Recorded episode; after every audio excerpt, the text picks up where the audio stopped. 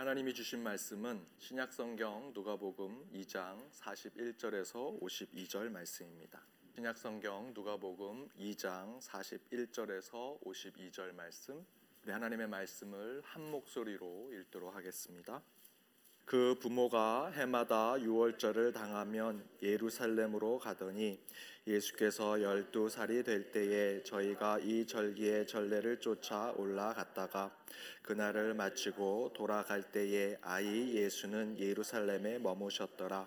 그 부모는 이를 알지 못하고 동행 중에 있는 줄로 생각하고 하룻길을 간 후 친족과 아는 자 중에서 찾되 만나지 못함에 찾으면서 예루살렘에 돌아갔더니 사흘 후에 성전에서 만난즉 그가 선생들 중에 앉으사 저희에게 듣기도 하시며 묻기도 하시니 듣는 자가 다 그 지혜와 대답을 기이 여기더라.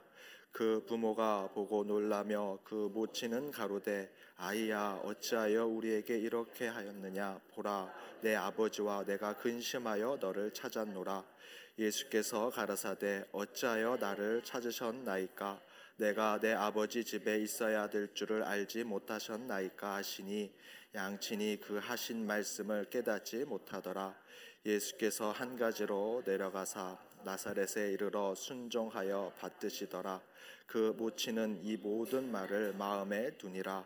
예수는 그 지혜와 그 키가 자라가며 하나님과 사람에게 더 사랑스러워 가시더라 아멘. 지난 두 주 동안 성도님들의 기도와 배려 그리고 사랑으로 귀한 휴가를 보내고 어, 재충전의 시간을 잘 가지고 돌아왔습니다. 모든 성도님들께 감사드립니다. 제가 10여 년 미국 생활하면서 처음으로 비행기를 타고 휴가를 다녀왔습니다.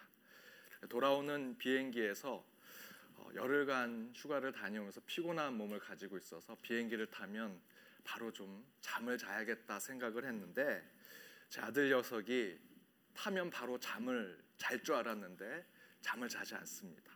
계속해서 장난을 하고 계속 말을 걸고 혼자 중얼거리고 떠들고 누나랑 엄마를 괴롭히고 또 저를 괴롭힙니다. 속으로 제발 자라 아들아 빨리 자라라고 기도했는데도 소용이 없었습니다. 그래서 제가 마지막에는 제 자리로 데리고 와서 옆에서 같이 놀아줬습니다. 오목도 하고 쌀보리 게임도 하고 뒷머리도 꼭 찔러가면 어떤 손가락이야 하면서 그런 게임도 하면서 계속 계속해서 제가 아빠랑 잘까 이제 아빠랑 잘까라고 했는데 끝까지 안 졸린다고 하면서 잠을 안 잡니다. 그렇게 4시간, 5시간 비행기 내내 쉬지 못하고 아들하고 놀면서 왔습니다. 인내하고 또 인내하면서 왔습니다. 이제 비행기가 도착한다고 10분 남았다고 방송이 나오는데 그때서야 아들이 눈을 깜빡거리면서 졸리다고 합니다. 이제 자면 안 돼. 자면 안 돼라고 얘기했는데 아니야 이제 잘 거야 하면서 제 아들이 자기 시작합니다. 거기서 자면 이제 아들을 제가 안고 짐을 끌고 들고 하고 나와야 되는데 자야 할 때는 자지 않고 자지 말아야 할 때 자는 제 아들의 모습을 보면서 정말 마음이 답답했습니다. 그러면서 불쑥 하나님의 생각이 들었습니다. 하나님 앞에 이 아들의 모습이 지금 나의 모습, 우리의 모습이 아닌가라는 생각을 했습니다. 인내하고 오래 참으시고 기다리시는 그 하나님, 저희가 오래 참음이라는 것이 성령의 열매인데 그 설명의 성령의 열매인 그 오래 참음은 아마도 하나님의 성품에서 나온 것이 아닌가라는 생각을 했습니다. 정작 자라고 할 때 자지 않고 자지 말라고 할 때 자는 제 아들의 모습을 보면서 하나님 앞에 우리도 똑같겠구나라는 생각을 합니다. 하지 말라는 것 길을 쓰고 우리 하죠. 하라는 것 길을 쓰고 하지 않습니다. 그런 어린아이와 같은 우리 모습을 보면서 우리 주님이 항상 우리 앞에 인내하시고 오래 참으시고 기다리시기 때문에 지금 우리가 이렇게 살고 있는 것이 아닌가 생각을 해봅니다. 사랑하는 여러분, 우리가 잘나서 여기까지 온 것 하나도 없습니다. 하나님이 참으시고 인내하시고 기다려 주셨기 때문에 지금 우리가 이렇게 살아가고 있다 고백하는 이 예배, 오늘 이 찬양 그리고 말씀의 시간이 되기를 바랍니다. 우리 옆에 있는 분들과 인사 나누기 원합니다. 인내하는 신앙을 삽시다. 인내하는 신앙을 삽시다.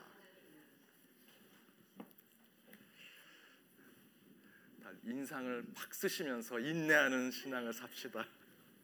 예, 우리 같이 한 주 인내하시면서 하나님의 성품 오래 참고 기다리는 삶으로 살아가는 저와 여러분이 되기를 바랍니다. 말씀을 전하도록 하겠습니다.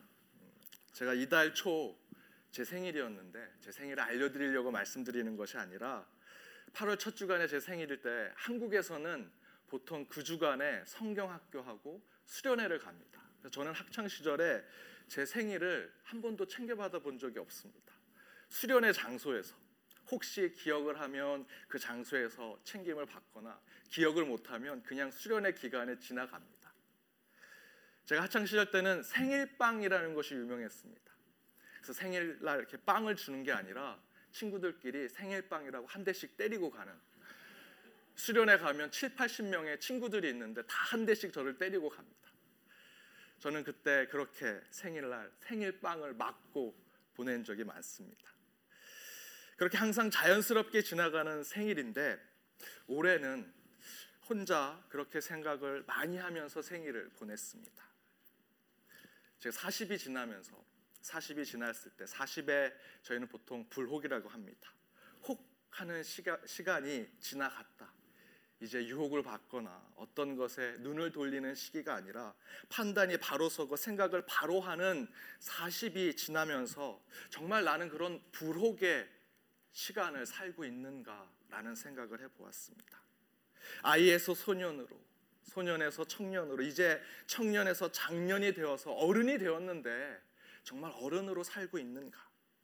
인간적으로는 그렇다 하더라도 영적으로 성장하였는가? 영적으로 어른이 되었는가? 여러분은 성장하고 계십니까? 어른이 되어 멈춰버린 여러분의 육체, 여러분의 몸뚱아리처럼 저희가 다 저희 키가 다 컸습니다. 이제 배만 나옵니다. 머리만 빠지고 이런 육체처럼 우리의 영혼도 성장을 멈추고 있거나 오히려 퇴보하고 있는 것이 아닌지 돌아볼 필요가 있습니다. 더불어 우리 교회와 우리 성도님들도 생각을 해 보았습니다. 우리 교회는 개척을 하고 잘 성장하고 있는가? 정말 눈에 보이는 것만 가시적인 것, 유형에 있는 것만 보면서 성장하고 있지는 않은지, 영적인 것은 오히려 퇴보하거나 정체하고 있지 않은지, 우리 성도님들의 영적인 삶은 늘 발전하고 있는지, 우리는 개혁교회를 다니고 있습니다. 개혁교회에 뿌리를 두고 있기 때문에 계속해서 개혁하고 변해야 합니다. 개혁된 교회는 계속해서 개혁되어야 한다는 개혁의 항상성을 가지고 있는 우리 교회이기 때문에 우리는 계속해서 변화하고 개혁해야 합니다.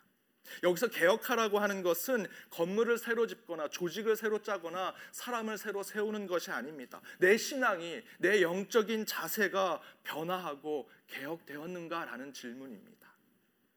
바울도 고린도서 4장 16절에 우리의 겉사람은 낡아지나 우리의 속사람은 날로 날로 새로워진다라고 이야기합니다. 정말 나는 날로 날로 새로워지고 있는가? 영적으로 변화하고 있는가?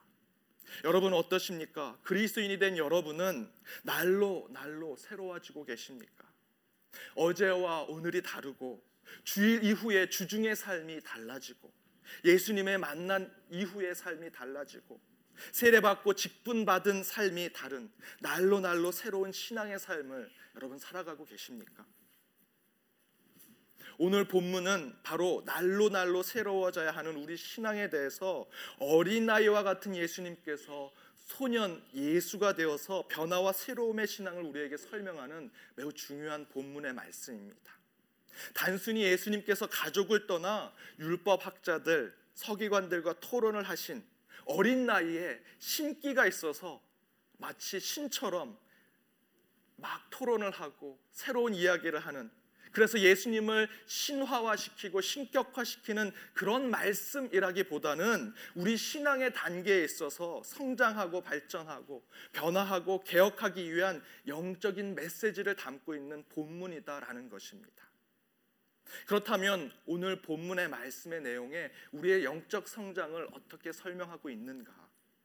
오늘 본문은 12살 어린 예수님께서 가족들과 함께 유월절 절기를 지키기 위해 예루살렘으로 떠나는 장면이 먼저 시작됩니다. 그런데 한 가지 이것이 이 방문이 특별한 방문임을 설명하고 있습니다. 본문 42절을 함께 읽어보도록 하겠습니다. 본문 42절입니다. 함께 읽겠습니다. 예수께서 12살 될 때에 저희가 이 절기의 전례를 쫓아 올라갔다가 여기서 이 절기는 유월절을 가르치는 것입니다. 그런데 이 유월절 날 이 절기를 지키기 위해서 전제가 하나 붙습니다. 말씀을 잘 보니 12살 된 예수님을 명시하고 있습니다. 12살 된 예수님을 명시하는 것은 유월절과 함께 또 하나 지켜야 할 전례가 있었음을 설명하는 것입니다. 그것이 무엇일까? 그런데 이 말씀, 이 구절을 유대인들이 읽으면 아마 이렇게 해석할 것입니다. 아, 예수가 유대교의 성인식을 하러 가는구나. 유대교의 성인식. 여기서 12살이라고 하는 표현은 곧 유대교의 성인식을 상징하는 표현입니다. 실제로 예수님 당시에 유대인들은 12살 또는 13살이 되면 율법에 따라 성인식을 행했습니다. 지금도 그 풍습이 남아 있습니다. 그래서 지금도 12살, 13살이 되면 그 유대인들은 성인식을 그 회당에서 치르곤 합니다. 그렇게 성인식을 할 때 그 지인들과 가족들과 그 커뮤니티에 있는 사람들이 그 성인식을 한 아이에게 어, 축하금을 전해주는데 보통 요즘에는 그 돈이 모이면 5만 불, 많이 받는 데는 10만 불도 받게 된다고 합니다. 그러면서 유대인들은 그렇게 전통적으로 그 돈을 그 아이 이름으로 적금을 주고 적금을 만들거나 펀드를 만들어 준다고 합니다. 그리고 그 이후에 10년 또는 15년이 지나서 대학을 졸업하고 사회생활을 할 때 그 돈을 찾을 때면 두 배, 세 배로 늘어나서 그 돈을 가지고 빚 없이 사회생활을 시작한다고 합니다. seed money가 되는 거죠. 저는 이런 유대인의 풍습을 보면서 우리나라의 전통도 좀 바뀌어야 되지 않을까. 저희는 첫돌 때 돌반지를 주는데 그게 아이 게 되지 않습니다. 다 부모님의 in my pocket에 되죠. 우리도 유대교의 전통을 따라가야 되지 않을까 이렇게 생각을 해봅니다. 아무튼 예수님도 바로 그런 유대교의 풍습의 성인식을 바로 오늘 본문에서 하게 된 것을 우리는 추측할 수 있습니다. 그저 한 구절에 대한 말씀에 추측해서 머무는 것이 아닙니다. 두 가지 더 예수님께서 더 이상 어린 아이가 아니라 소년이 되는 성인식을 했다는 증거의 말씀이 있습니다. 첫 번째는 46절 47절입니다. 제가 읽어 드리겠습니다. 사흘 후에 성전에서 만난즉 그가 선생들 중에 앉으사 저희에게 듣기도 하시며 묻기도 하시니 듣는 자가 다 지혜와 대답을 기이 여기더라. 본문에 보면 예수님께서 가족들과 함께 절기와 행사를 보내셨습니다. 아마도 성인식도 하셨을 것입니다. 그리고 돌아가는데 나중에 보니 그 예수님이 없어진 것입니다. 그래서 그래서 다시 가족들이 예루살렘으로 돌아가 예수님을 찾는데 예수님께서 성전에서 성센들 서기관들과 율법 학자들과 대화하고 토론하는 장면을 보게 됩니다. 근데 바로 그 선생들 유대교의 납비들과 대화하고 토론할 수 있는 나이는 성인식을 한 유대인들만 가능합니다. 따라서 12살의 예수님께서 성전에서 선생들과 토론하고 대화했다라고 하는 이 장면은 예수님이 바로 이 절기를 통해서 성인식을 했다라는 것을 알 수 있습니다. 이 기준으로 볼 때 예수님은 더 이상 아이가 아니라 소년이 된 것입니다. 성인식을 한 사람이 된 것입니다. 두 번째, 더 중요한 표현은 성경 원어에 나와 있습니다. 누가복음 2장 12절, 16절, 17절, 27절에 보면 오늘 본문 바로 이전의 말씀입니다. 그 전에 보면 예수님을 아기, 어린 아이라고 표현하는데 원어에는 βρέφος, παιδίον, παιδίον이라는 표현은 많이 나옵니다. 바로 이 표현으로 예수님을 표현합니다. παιδίον Ἰησοῦς. 그러나 오늘 본문의 43절 곧 성인식을 전례를 한 예수님에 대해서 이렇게 표현합니다. 아이 예수. 여기서 아이라는 표현은 사실은 앞에 있는 아이와는 원어에선 다르게 표현되어 있는데 παῖς라고 하는 표현이 나옵니다. παῖς는 παιδίον이란 표현보다 신체적으로 정서적으로 더 성장하고 자란 모습을 이야기합니다. 본문 이전의 아이 예수는 정말 우리가 생각하는 어린이 예수입니다. 본문의 전례라고 하는 표현 속에 이제 예수님께서 그 전례를 통해서 성인식을 한 이후에 소년 예수라고 하는 오늘 본문의 모습은 성장한 예수, 파이스의 예수, 성인식을 한 예수라는 뜻입니다. 따라서 예수님은 성장하고 변화한 상태임을 보여줍니다. 곧 예수님은 종교적인 성인식을 통해서 더 자라고 더 성장하고 더 컸음을 보여주는 본문의 모습입니다. 이 사실은 오늘 본문이 단순히 예수님께서 12살에 겪었던 에피소드를 이야기하려는 말씀이 아닙니다. 곧 예수님께서 어린 아이에서 소년이 되어 보여주는 영적 성장에 대한 아주 귀중한 영적 메시지를 담고 있는 말씀이다라는 것입니다. 그렇다면 오늘 본문에서 아이에서 소년이 되어 보여주시는 예수님의 영적인 삶 속에 우리가 우리의 신앙의 성장에 어떠한 영적인 깨달음을 얻을 수 있는가 나눠볼 필요가 있습니다. 저는 이를 위해서 두 가지 여러분과 함께 나누고자 합니다. 첫 번째는 목적이 있는 영적 일탈을 해야 한다라는 것입니다. 목적이 있는 영적 일탈. 아이에서 소년이 된 예수는 전례와 율법, 관습과 습관에 벗어나서 일탈을 했습니다. 특별히 성경은 성인식을 한 예수를 사흘 동안 찾지 못했다라고 증거합니다. 관습대로 전례를 지키고 부모와 함께 가족과 함께 고향으로 가야 하는데 예수는 그러지 않았습니다. 일탈했습니다. 함께 해야 하는 관습과 전통에 벗어난 예수님의 모습을 볼 수 있습니다. 그러나 그것은 목적이 있는 일탈이었습니다. 48절에서 마리아가 어찌하여 이렇게 일탈하였느냐? 우리가 근심해서 너를 찾았다라고 이야기합니다. 그때 예수님께서 49절에 어찌하여 나를 찾으셨습니까? 내가 내 아버지 집에 있는 것이 당연한 것 아니겠습니까? 라고 대답하십니다. 일탈에 목적이 있음을 설명합니다. 그 목적은 아버지 집에 있어야 한다라는 것입니다. 관습과 전례, 율법에 묶여 있지 않는 예수님의 모습을 볼 수 있습니다. 율법과 전통의 집이 아닙니다. 그곳에 머물러 계시지 않습니다. 요한복음 4장에 예수님께서 사마리아 여인을 만나서 그 사마리아 여인이 율법과 전통에 묶여서 어디서 예배를 드려야 됩니까? 우리는 예루살렘으로 갈 수 없습니다 라고 얘기했을 때 예수님께서 이 산도 아니다. 예루살렘도 아니다. 하나님께 예배할 때가 올 것이다. 바로 그때는 신령과 진정, 영과 진리로 예배 드릴 때다. 영이신 하나님께 예배 드리는 것, 영과 진리, 진리가 너희를 자유케 하리라 말씀하셨습니다. 바로 영과 진리가 있는 하나님의 집에 머무는 것. 바로 예수님은 그 아버지 집에 머물길 원하셨습니다. 율법과 전례를 따르지 않습니다. 더 자유롭고 더 영적인 뜻을 위해서 목적이 있는 일탈을 하시는 것입니다. 저는 바로 그런 예수님의 모습이 우리에게도 필요하다라고 믿습니다. 성경적이고 영적이고 신앙적인 목적을 가지고 일탈하는 신앙은 필요하다. 그런데 우리는 거꾸로 일탈을 합니다. 세상의 중심에 서서 그리스도인이면서 그리스도인이 아닌 척 살아가는 일탈을 합니다. 교회를 세우는 거룩한 일탈이 필요한데 그것이 아니라 교회를 죽이고 생명을 죽이는 사단적인 일탈이 우리 가운데 여전히 있다라는 것입니다. 저는 아이에서 소년이 된 예수님의 도전적이고 진취적인 영적인 일탈이 저와 여러분 가운데 있기를 바랍니다. 여기서 예수님이 보여주신 거룩한 일탈, 목적이 있는 영적인 일탈은 가나안 땅을 앞에 두고 12명의 정탐꾼이 그곳에 들어가서 다시 나왔는데 그 땅을 보고 대다수의 사람과 대다수의 정탐꾼이 그들은 거민입니다. 우리는 메뚜기에 불과합니다. 그곳에 들어가면 우리가 다 죽을 것입니다. 다시 애굽으로 돌아가 우리가 노예가 되어야 합니다.라고 이야기할 때 아닙니다. 저들은 우리의 밥입니다.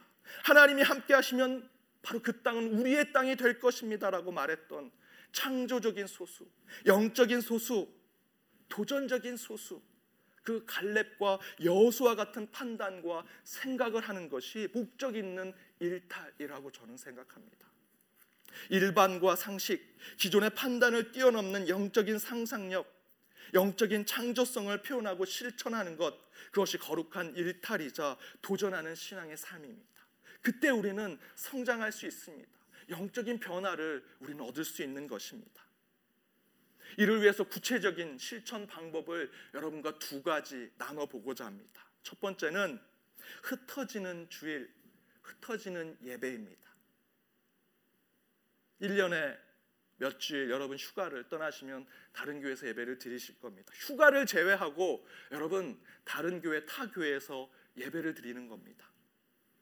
아니 본교회 목사님이 다른 교회에서 예배를 드리라고 얘기하시면 어떻게 하십니까? 라고 말씀할 수 있지만 여러분 다른 교회에서 예배를 드리는 거룩한 일탈을 실천해 보십시오.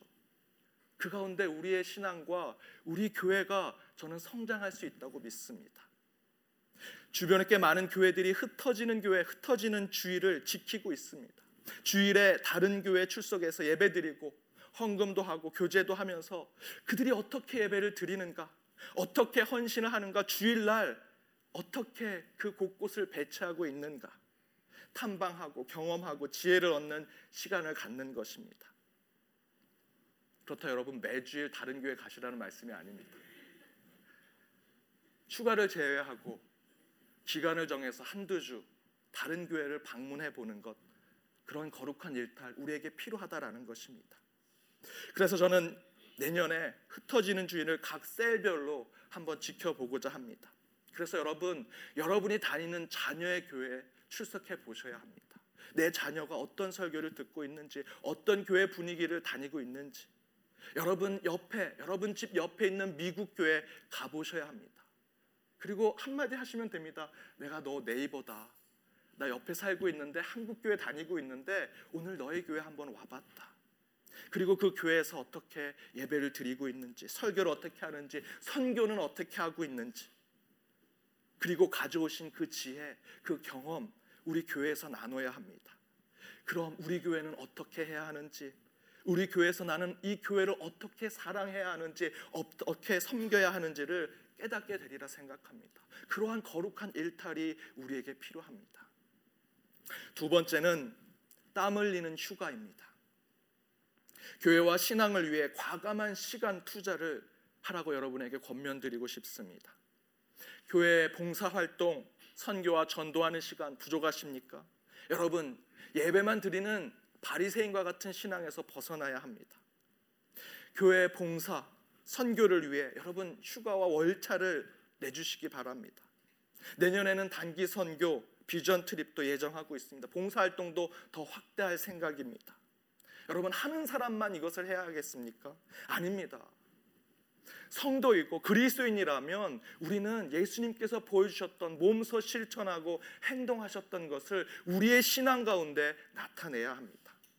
돈으로 해결하려고 하지 마시고 박수 치는 걸로 립 서비스로 중원 부안하는 기도로 봉사하려고 하지 마십시오. 여러분의 당연한 시간 회사를 다니고 가정의 일을 하고 취미하고 휴가를 보내는 시간을 일탈시켜서 거룩한 곳에 여러분 투자하시기 바랍니다. 바로, 바로 그렇게 할 때에 우리의 신앙의 삶이 분명히 발전하고 성장하게 되리라 믿습니다.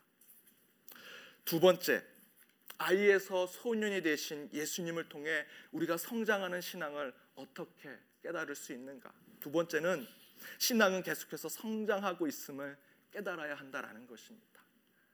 죽을 때까지 여러분의 믿음의 삶, 신앙의 삶은 성장하는 것입니다. 앞에서 원어 말씀을 분석해 드린 대로 예수님은 아이 파이디온에서 소년 파이스가 되신 것처럼 우리의 영적인 단계도 아이에서 소년으로 소년에서 청년으로 청년에서 장년으로 장년에서 지혜가 있는 노년으로의 삶으로 성장하고 또 성장해야 합니다. 46절에 보시면 예수님이 선생들과 함께 이렇게 나타나십니다. 듣기도 하시고 묻기도 하셨다. 예수님 혼자 떠들지 않으십니다.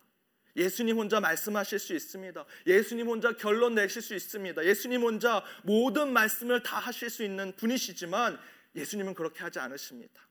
예수님이신데 하나님이신데 듣기도 하고 묻기도 하셨다라고 표현합니다. 절대로 저 높은 경지에 있는 내가 하나님이야 라고 하시면서 행동하지 않으십니다. 성장하고 자라고 그 모든 성장하는 과정에 실천된 모습들을 소년 예수님이 보여주고 계십니다.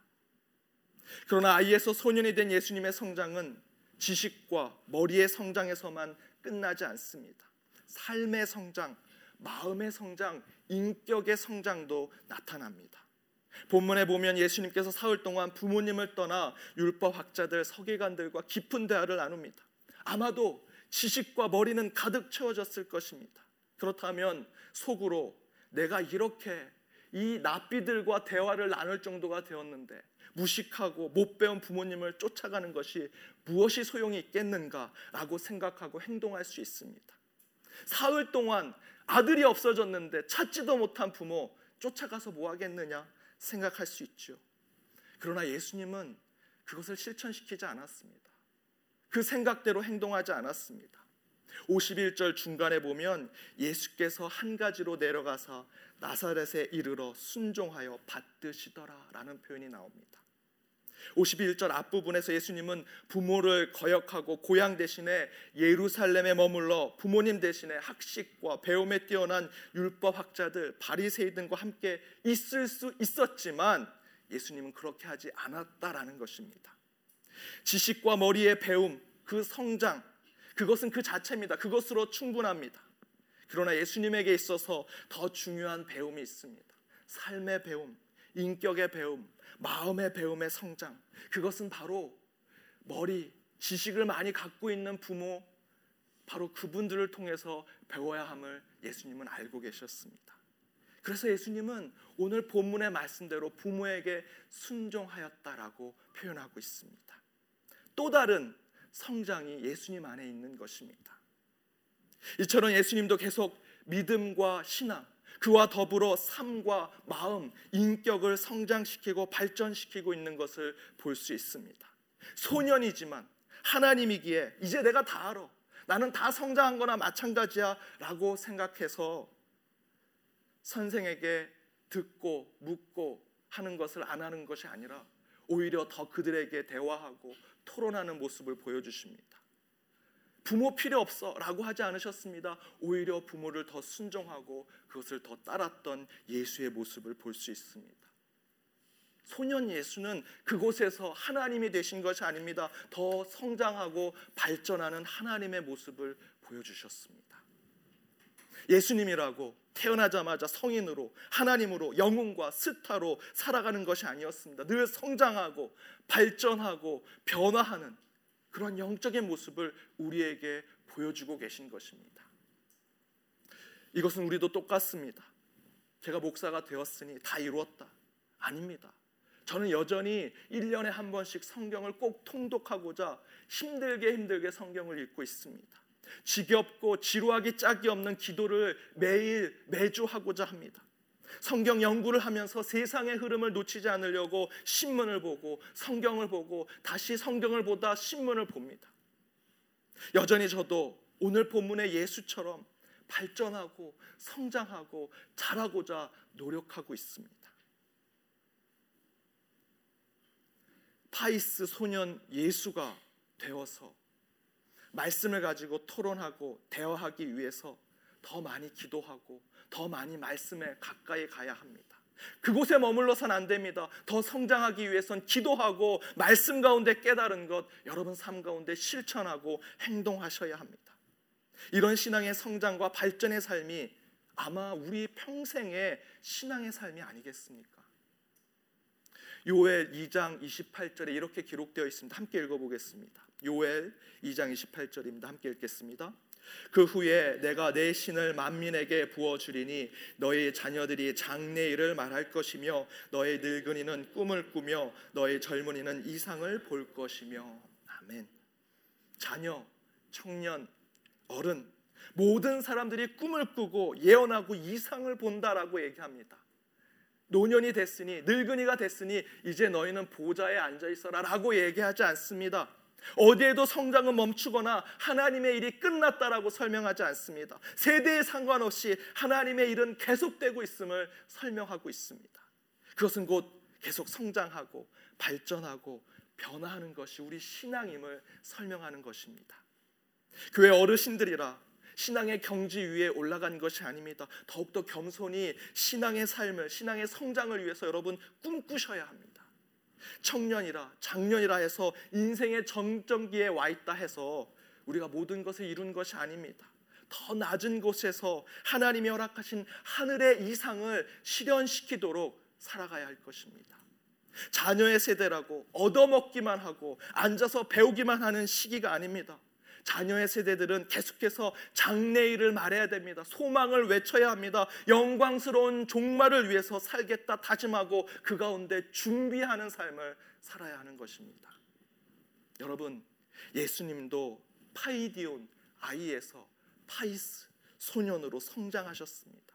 그것은 단순히 신체적, 정신적인 성장만을 이야기하는 것이 아닙니다. 영적인 성숙과 성장을 이야기하는 것입니다. 예수님도 성장하셨는데 왜 우리는 정체하고 있습니까? 아니, 왜 퇴보하고 있습니까? 변하십시오. 껍데기를 깨십시오. 과거의 경험과 습관, 자랑에서 벗어나서 꿈꾸고 이상을 품는 저와 여러분이 되기를 바랍니다. 그때 비로소 아이에서 소년으로 성장을 이루신 예수님의 성장이 곧 저와 여러분의 영적인 성장이 되리라 믿습니다. 함께 기도하겠습니다. 살아계신 하나님, 겉사람은 낡아지나 속사람은 날로 새로워지기를 바라시는 주님, 주님 앞에 저희들이 섰습니다. 그러나 반대로 겉사람만 새롭게 하고자 수고하고 노력하는 세속적이고 죄인된 삶을 살아갔던 저희의 모습을 이 시간 고백합니다. 속사람은 썩어지고 부패하고 있으니 주님 이런 불쌍한 저희를 용서하여 주옵소서. 오직 주님의 모습대로 거룩한 일탈과 도전 앞에 날로 날로 새롭게 하시고 예수님처럼 성장하고 발전하는 신앙과 믿음의 삶을 살아 세상의 껍데기를 벗고 지혜의 열매를 결실하는 우리 모두가 되게 하여 주옵소서. 이 모든 말씀 예수 그리스도 이름으로 기도드립니다. 아멘.